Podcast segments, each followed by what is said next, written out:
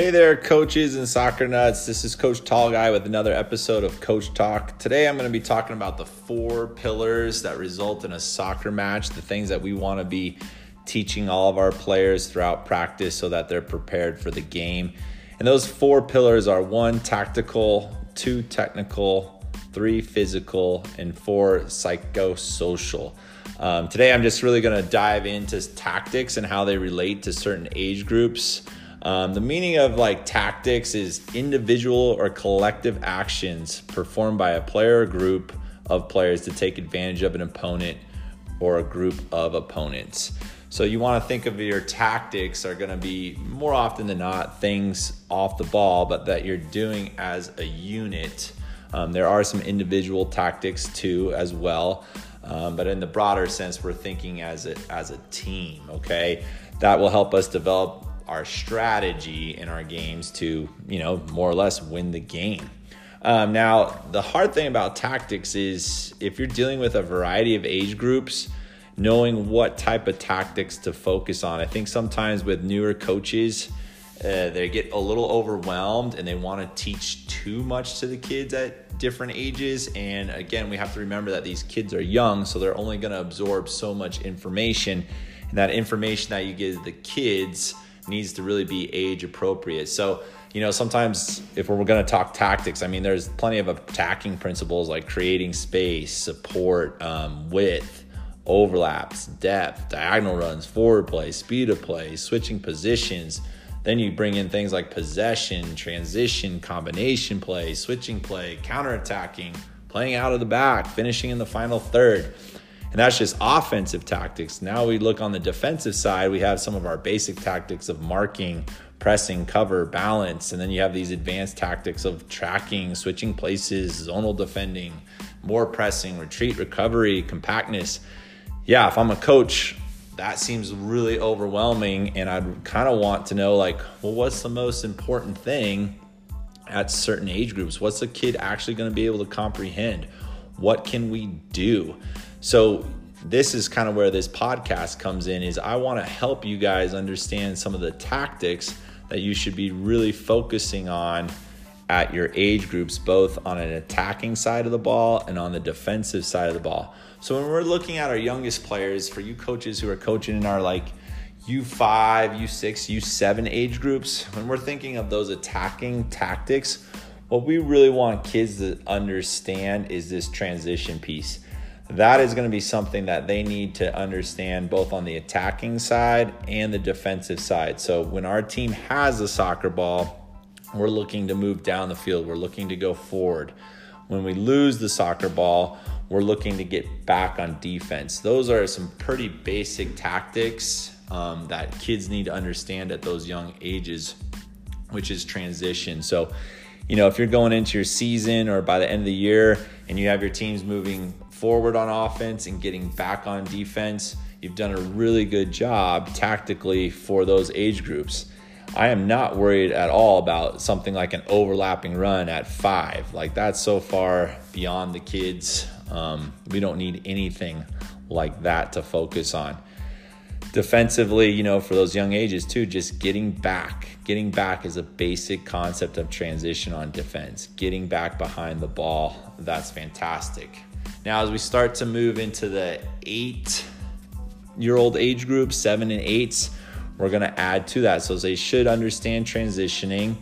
As we start to get there, we want to start teaching our players at the age of eight that concept. And you're going to hear coaches say it all the time spread out, spread out, spread out. And really, that's about creating space, creating width, opening up channels. So the kids are starting to become less uh, intrinsic, so not just only about themselves. They're starting to see things conceptually on a bigger scale. So that's when we can start introducing things like positional play a little bit more, opening up the spaces. Um, so tactically, they should have that some of that transition done. Now we start talking about on attack. We want to get players out wide so that we have some spaces to pass into. Um, again, I'm not concerned with anything like diagonal runs, um, switching the positions, uh, really stressing a ton of possession or anything like that, switching the point of attack. Now, what we can start adding is a little bit of counter attacking. That's just sort of like, hey, we win the ball, let's try to get down the field as quick as possible. Starting at that U9 age group, we can bring in things like playing out of the back, um, trying to like build from the back and move forward. On a defensive side for these age groups, not only do they have the, the transition piece hopefully down, but now we want to talk a lot about getting compact. So that's a basic kind of um, defensive principle that once we're behind the ball, so we stop the ball, how can we get more numbers behind the ball but make the field smaller? Getting kids to come in closer, not necessarily, you know, everyone on the ball. We still see a lot of bunching at these age groups, but starting to understand that, hey, somebody's on the ball, one player, one ball and now the rest of us are getting back on defense, getting behind the ball, and not staying super spread out when we're on defense, keeping things compact. Um, as they start to get older into those age groups where they're hitting uh, 9, 10, 11, 12, now we really want to start ramping up some of the tactics. So, on an attacking side, we're still going to create some space. We want to work on that support. So we play a ball down the field. Okay, our forward has it. Can we get the rest of the field down there? Can we get the players in supporting roles so that they can help the player with the ball? Uh, we will start kind of addressing things like speed of play. The sooner we can move the ball around the field, the faster we move it around, the better for us in attack. Uh, starting at 11 and 12 too, like possession. Can we keep the ball a little bit? Let's try to let's try to pass it around. Uh, defensively, they should understand like, okay, this player on the other team is in my space. When we don't have the ball, I'm to make sure that I'm on that player. I'm marking it. Um, we can start teaching pretty aggressively first, second, and third defender concepts.